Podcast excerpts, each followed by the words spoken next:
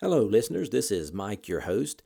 If you are enjoying these archive episodes, please consider supporting the podcast by going to the homepage, spacerockethistory.com, and clicking on the orange donate button or the Patreon link. Hopefully, with your support, I can continue to release these archive episodes. Thanks. We choose to go to the moon in this decade and do the other things, not because they are easy, but because they are hard. Godspeed, John Glenn. Roger, zero G, and I feel fine. I feel uh, okay, I'm on. How does it feel for the United States to be the new record holder? At last, huh? When that baby lights, there's no doubt about it. Liftoff. We have a liftoff. 32 minutes past the hour. Liftoff on Apollo 11. Houston, uh, Tranquility Base here. The Eagle has landed. That's one small step for man, one giant leap for mankind.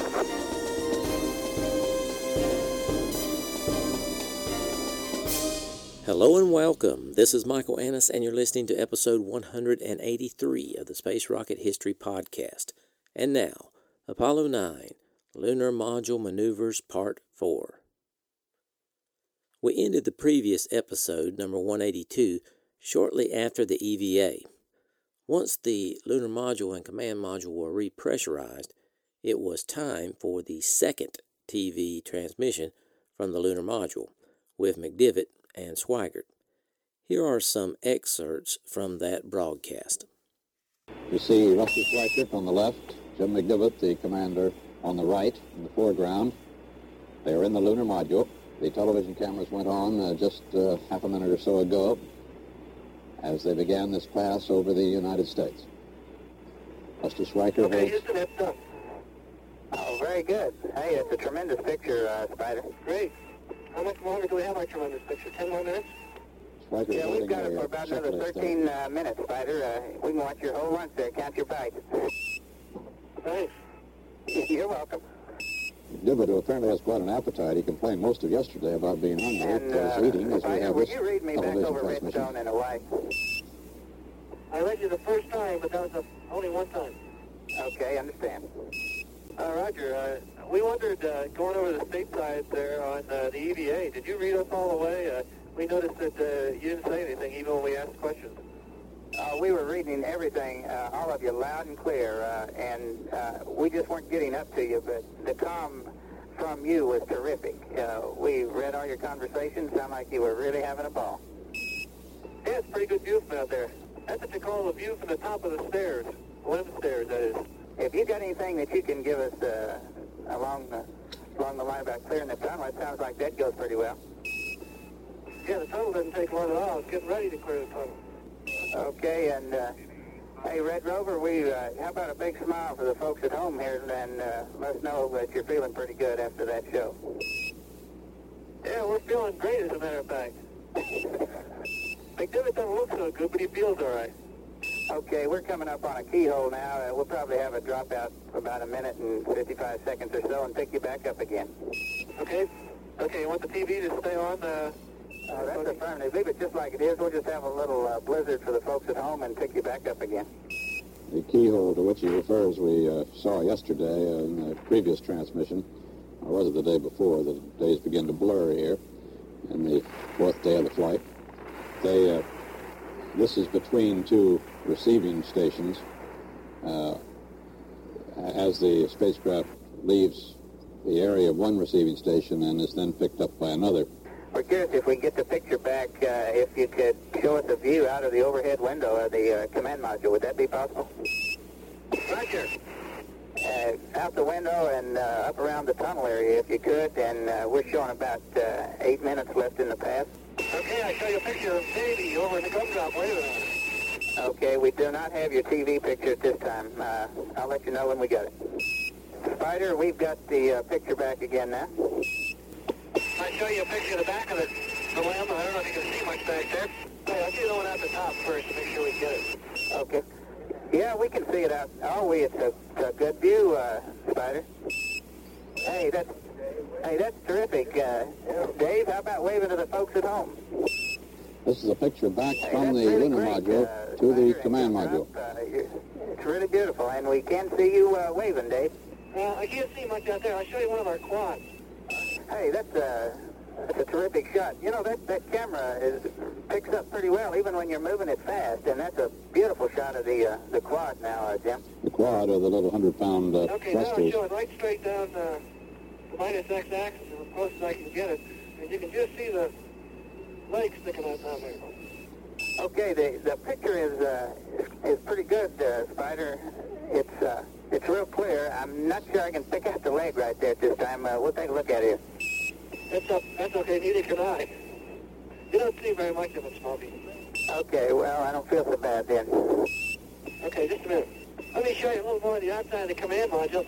Uh, I'll show you the, uh, the side window, and you can see the EVA light sticking out out there on the pole. It's also part of the limb radar antenna. Here's a picture of the radiation meter. So far, we haven't detected any radiation. Oh, very good. Hey, that's hey, that's a real good picture. Okay, listen, we'll go back and uh, I'll show you the, the docking targets, green and yellow. Too bad we don't have uh, green and red. Too bad we don't have color TV, and it's in the uh, command module window now. Okay, that, that'd be a good shot if we can get through that. Oh, uh, hey, that, that picture's fantastic. Uh, Dave, let's just hold it. I mean, Jim, let's hold it right there for a while.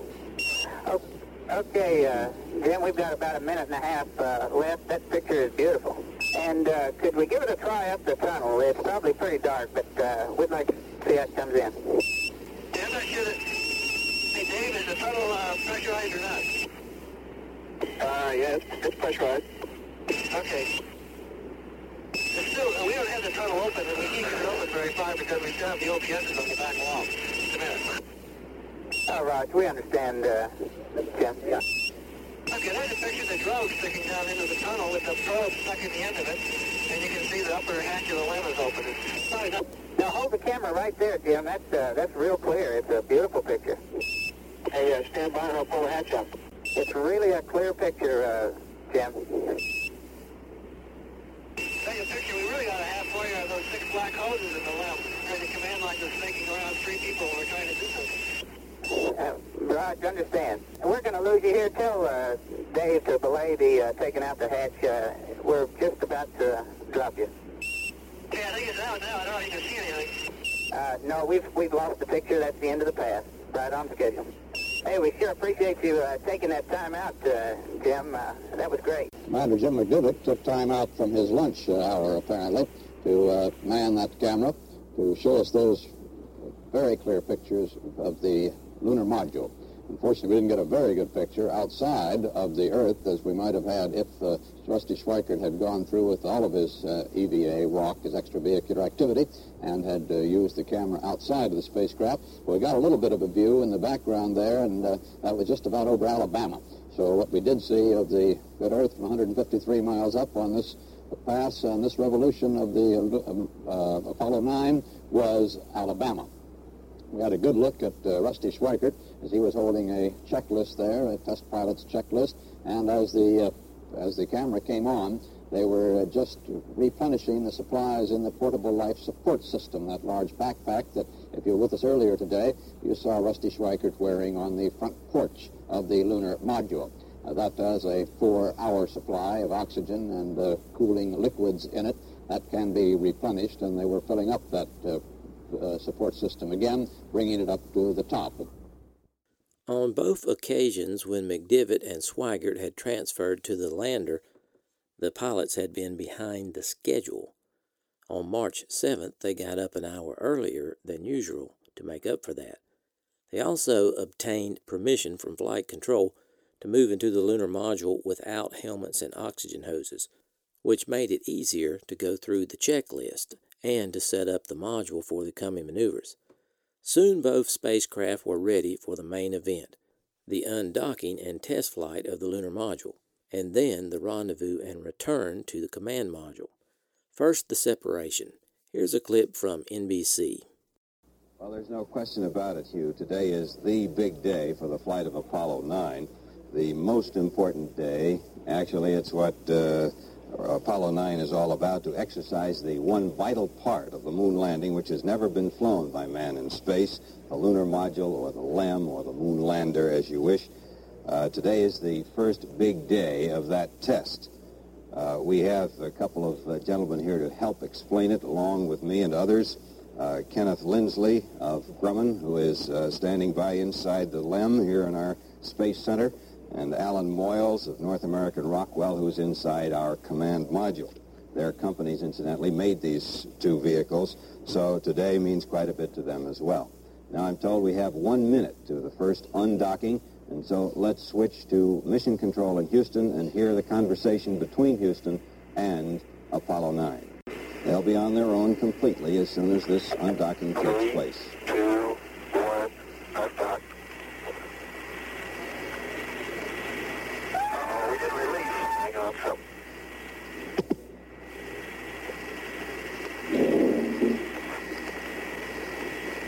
And we have a short pull backwards. Say again? Said you're hanging on something. I'm going to pull it back a little bit. Okay. On this first move, they separate just about 50 or 60 feet. They've been linked together, you'll recall, since the very first day of the flight. respect to you. In fact, it was on the second orbit of this flight that they linked up, and they've been flying together ever since Monday.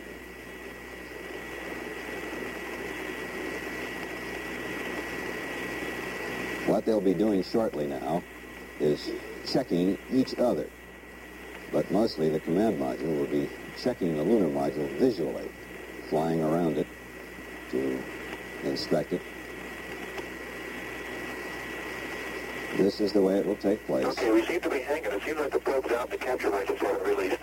Yeah, that's what it looks like. Uh, we're pretty stable here. Uh, The capture latches apparently did not release. Now, we'll have to see what takes place in this particular instance. When Scott tried to release the lunar module, he did not hold the button long enough, so the lander got hung on the capture latches. Al Moyles, if you're inside, can you tell me what the next step would be? you're free. I'm free? Well, I think Peter, at this point, uh, we'll have to uh, we'll have to uh, leave it in the hands of the uh, people at, uh, at NASA to evaluate the problem and decide what the next move is. The uh, capture latches, of course, are the uh, three latches on the end of the probe that uh, connect the uh, I can't hear the uh, probe with the drogue. Now, the uh, two docking rings are apparently separated, Now you're clear. Okay. but the uh, capture latches, as the crew have said, uh, did not release. Let's listen to uh, Houston now. This is a very tricky part and a very vital part of this mission.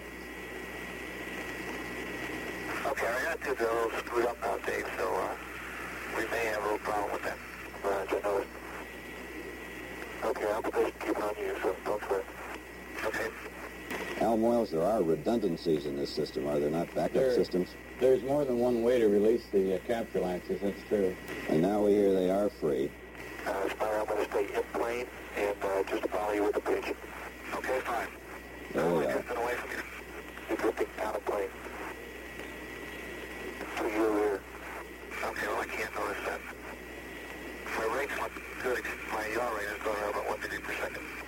They have separated. That's the first big step. When the lunar module hung on the capture latches, Dave Scott in the command module pressed the release button again and held it in a little longer this time, and that seemed to solve the problem. After separation, Scott had the responsibility to inspect the lunar module from his viewpoint in the command module.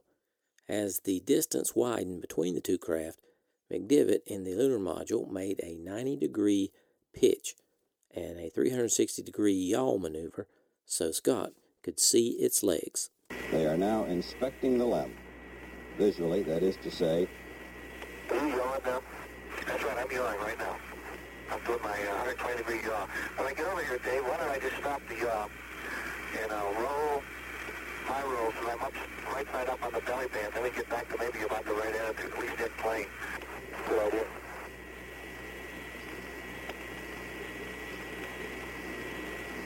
as the LEM turns in front of him, astronaut David Scott in the command module is giving it a visual inspection to see that everything is all right. A double check before they move on away.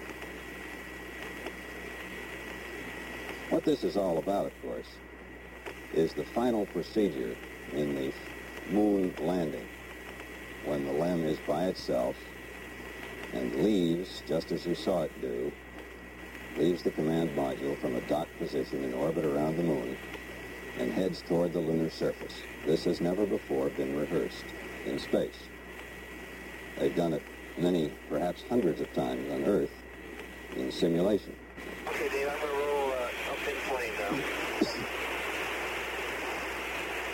Most of the rest of today will be spent in exercising the LEM by itself from various distances away from the command module. Okay, Dave, I'm going to come right side up here now. And uh, when I get there, then I'll just stop and you can position yourself. Okay. The conclusion of the inspection was the lunar module looked good to go. Now, the real testing of the Spider could begin.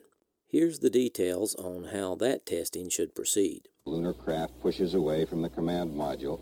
Dave Scott, now alone in the Apollo 9 ship, uses his small rocket engines to get a short distance away. Now, for the first time, the LEM is completely on its own. Then a sequence of maneuvers to simulate what the LEM would have to do on an actual lunar landing to return from the surface and get back to the command ship. The big engine in the lower stage will be fired twice. This puts the LEM above and behind Apollo 9, moving out to a spot almost 100 nautical miles away. There, the astronauts drop off the LEM's lower stage and almost immediately trigger the upper stage engine. The LEM now slowly starts back on its return journey to the mothership. Now behind and below, the first of several engine burns will ease the lunar craft into rendezvous range. Throughout this sequence, Apollo 9 has been a passive spacecraft. Scott will make no maneuvers unless the LEM develops trouble and can't get back. This is not a rapid-fire exercise. From beginning to end, it will spread over almost seven hours. Final docking, of course, will come during daylight, and Scott and the command module will be taking many pictures out the window during the last crucial hour. With the end of the fifth day, we'll know whether the LEM has qualified, that is the end of today, whether it's qualified for that great lunar landing mission, which we expect will come sometime this year, perhaps as early as this summer. After drifting around within four kilometers of the command module for 45 minutes, McDivitt fired the lunar module's descent propulsion engine to increase the distance to 23 kilometers. The motor was smooth until it achieved 10% thrust. When McDivitt advanced the throttle to 20%, the engine chugged noisily. McDivitt stopped throttling and waited. Within seconds, the chugging stopped. He accelerated to 40% before shutting down and had no more problems. Back in the command module, Dave Scott had his own responsibilities that he was to carry out while the lunar module was being tested. Throughout most of the rendezvous, Peter, uh, Dave Scott and the command module will be uh, keeping track of where the lunar module is with respect to the command module by taking sightings through a sextant on the uh, flashing light beacon on the lunar module. This information is, uh, is then fed into the onboard computer. The computer comes up with a rendezvous solution, and uh, Dave will, will read this solution out to the ground for verification.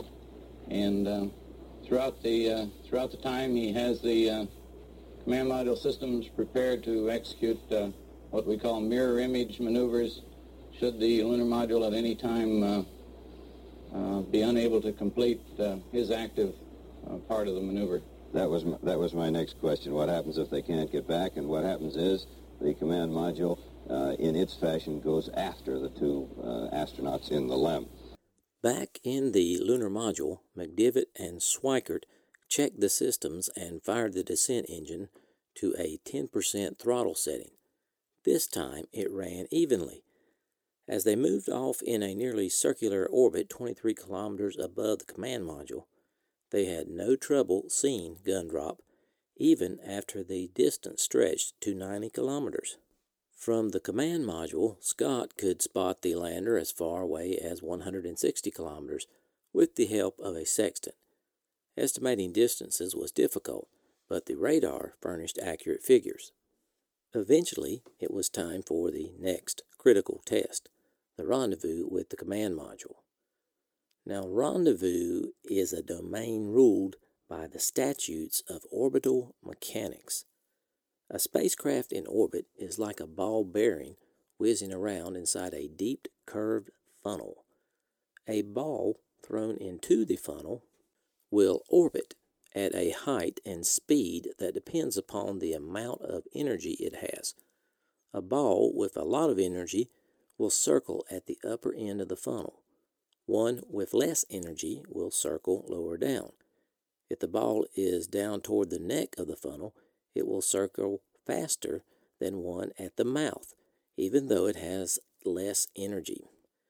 If the balls are spacecrafts around the Earth, the funnel becomes the invisible well of gravity which all orbiting objects must fight in order to stay in orbit.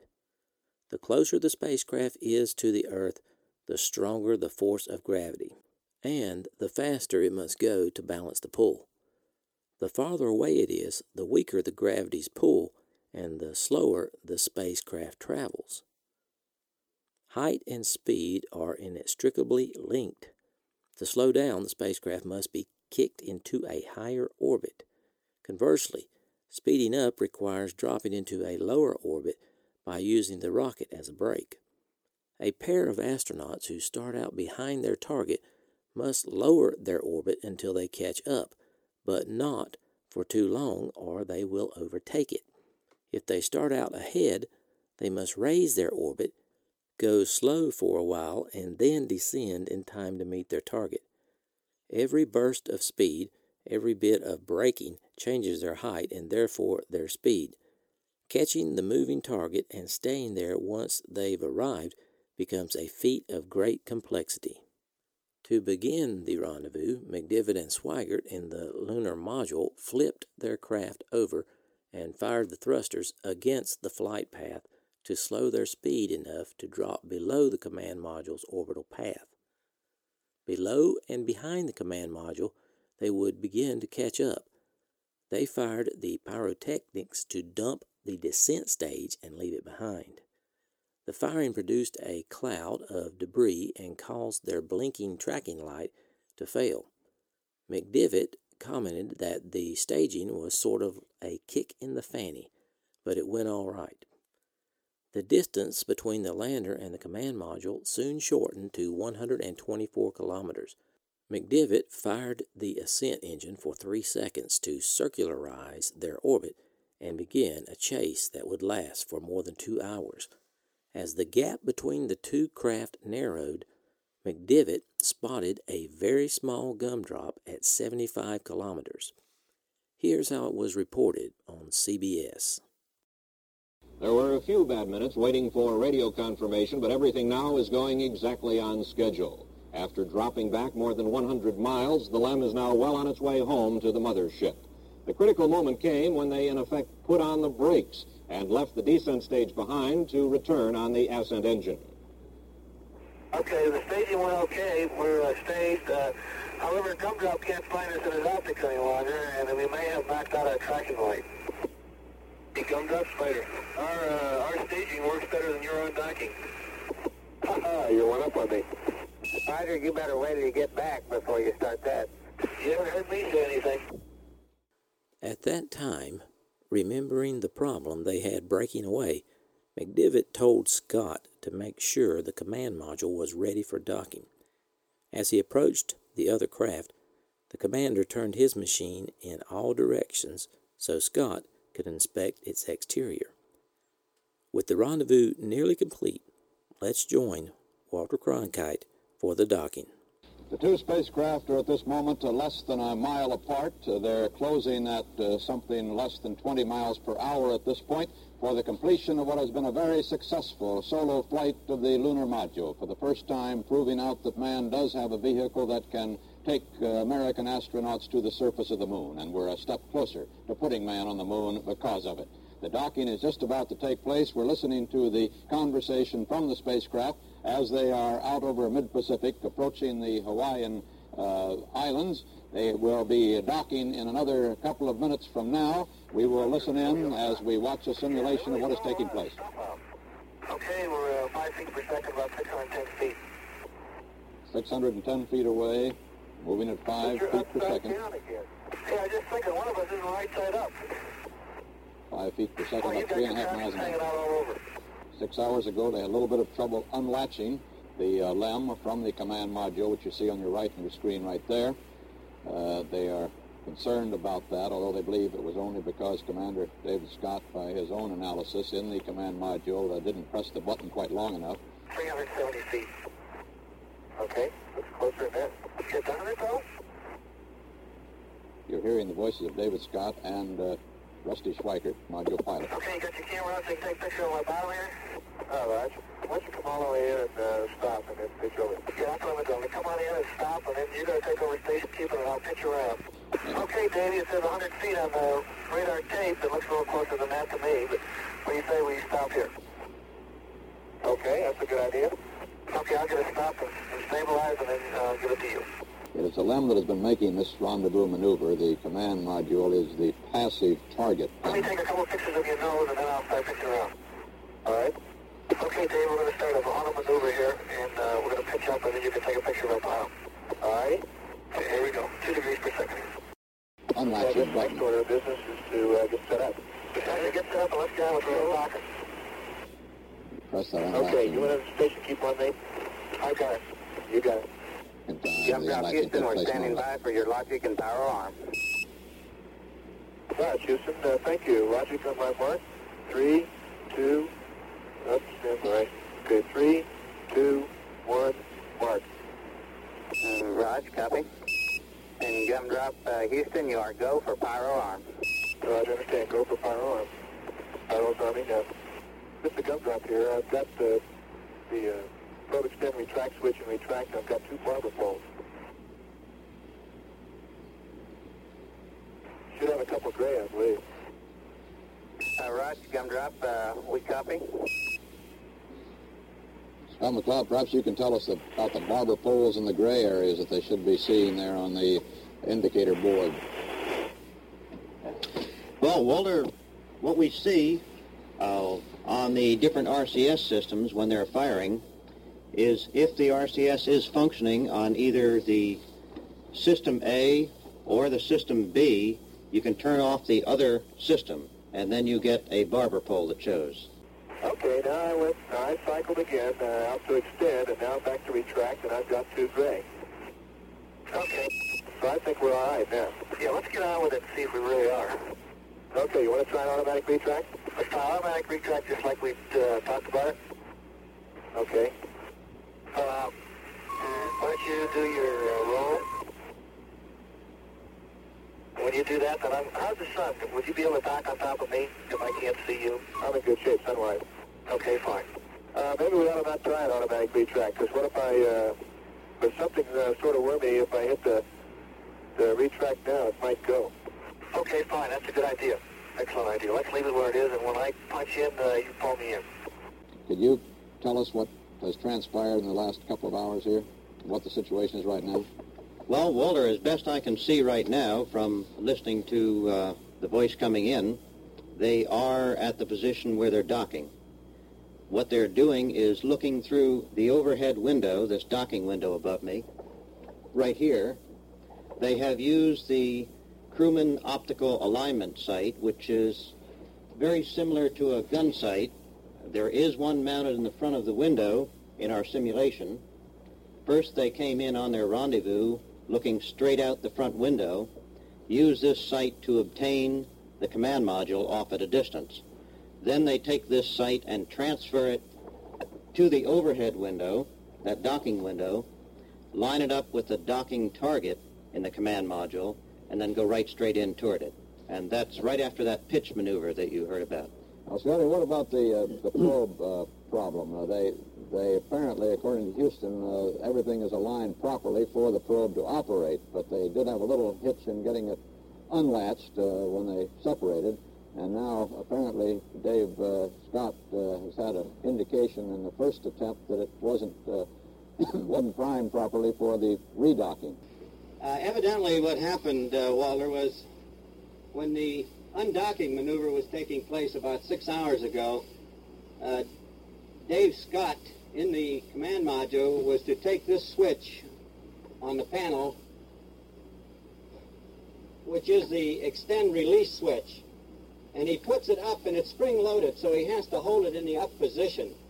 Now, as soon as he puts it up, he'll get a barber pole indication on these two talkbacks as soon as the probe has moved about 5 eighths of an inch. And then the talkbacks go back to gray indication. What probably happened was when they turned gray, Dave thought the, the probe was completely extended, which also releases the capture latches and had allowed the, the lunar module to undock, so he released the switch, which which uh, went ahead and, and re-engaged the capture latches. So he had to go the second time and push that up and hold it to release the capture latches and allow the lunar module to float to float free. Uh, they then went into some troubleshooting on this switch, so he moved the switch back and forth several times.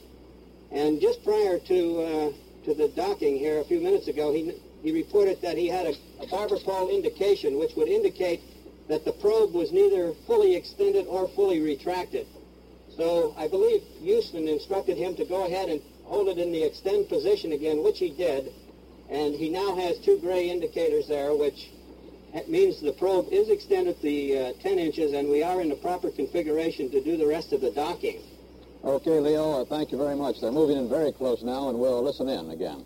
Well, I got to look to the top of my helmet, and if I beat it up, you've got to come back uh, quite a ways to your rear. Easy does it. That's too far. Yeah, I know.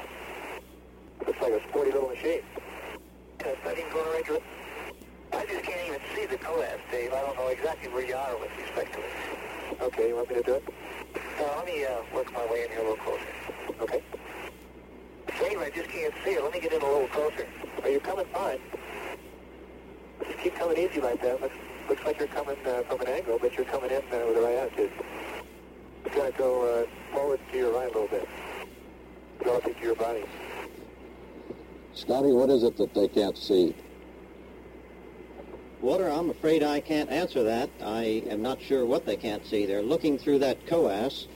Uh, it looks like this, as I was demonstrating before. They have a gun sight that is projected through this onto the overhead hatch. It might be that he can't clearly see the target that is in the command module. Apparently that's what he said. He couldn't uh, see as the coas. I guess that's what he means. Huh? The, that's the crewman's op- optical alignment sight. Yes, that's correct. Right. There. Oh, that doesn't look like it's for me. So you're going to come in from an angle anyway, so you're doing good. Your jaw's off about two degrees. Dave's I just can't see the darn coas. I can't tell what my attitude is. Yeah. Okay, I'm lined up uh, in translation, but I can't tell what my attitude is, Dave. If I, if I don't see it, well, there it is, there. Now you're coming in. That's good, looking better. There you go. I think you got a handle on it now. But it keeps disappearing. Okay, now you're looking pretty good. Okay, you're moving into the boundary now. You're inside the capture boundary now. Looking good. Okay, I can see it now. Almost there. I have capture. Very good. Okay. They're lined up. Okay, why don't you do it? I can't tell where it is. We're free now. Good show, Spider. All right, your uh, onboard fuel reading 65 and 65. The simulation's Make a little behind here. 55. We've had the confirmation that they have touched. Roger, reading 55, 55. Thank you, uh, Rusty. Get the latches? They are, have the soft dock and they're retracting, which means they will be firing a nitrogen bottle. like that in a long time. Yeah, it's a very nice docking. That, that, that wasn't a docking, that was a high test. Okay, Houston, we're locked up. Uh, sounds like you passed the 2010, uh, Jim. That sounded real beautiful. Good show. What a beautiful flight and what a beautiful maneuver that turned out to be.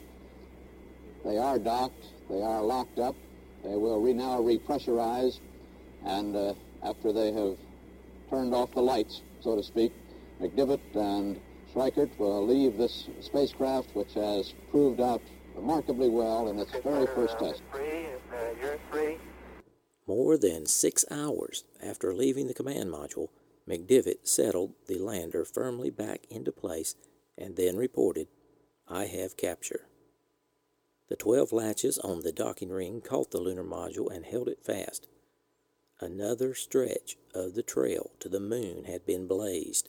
The lunar module could leave the command module, find its way back to it, and dock safely.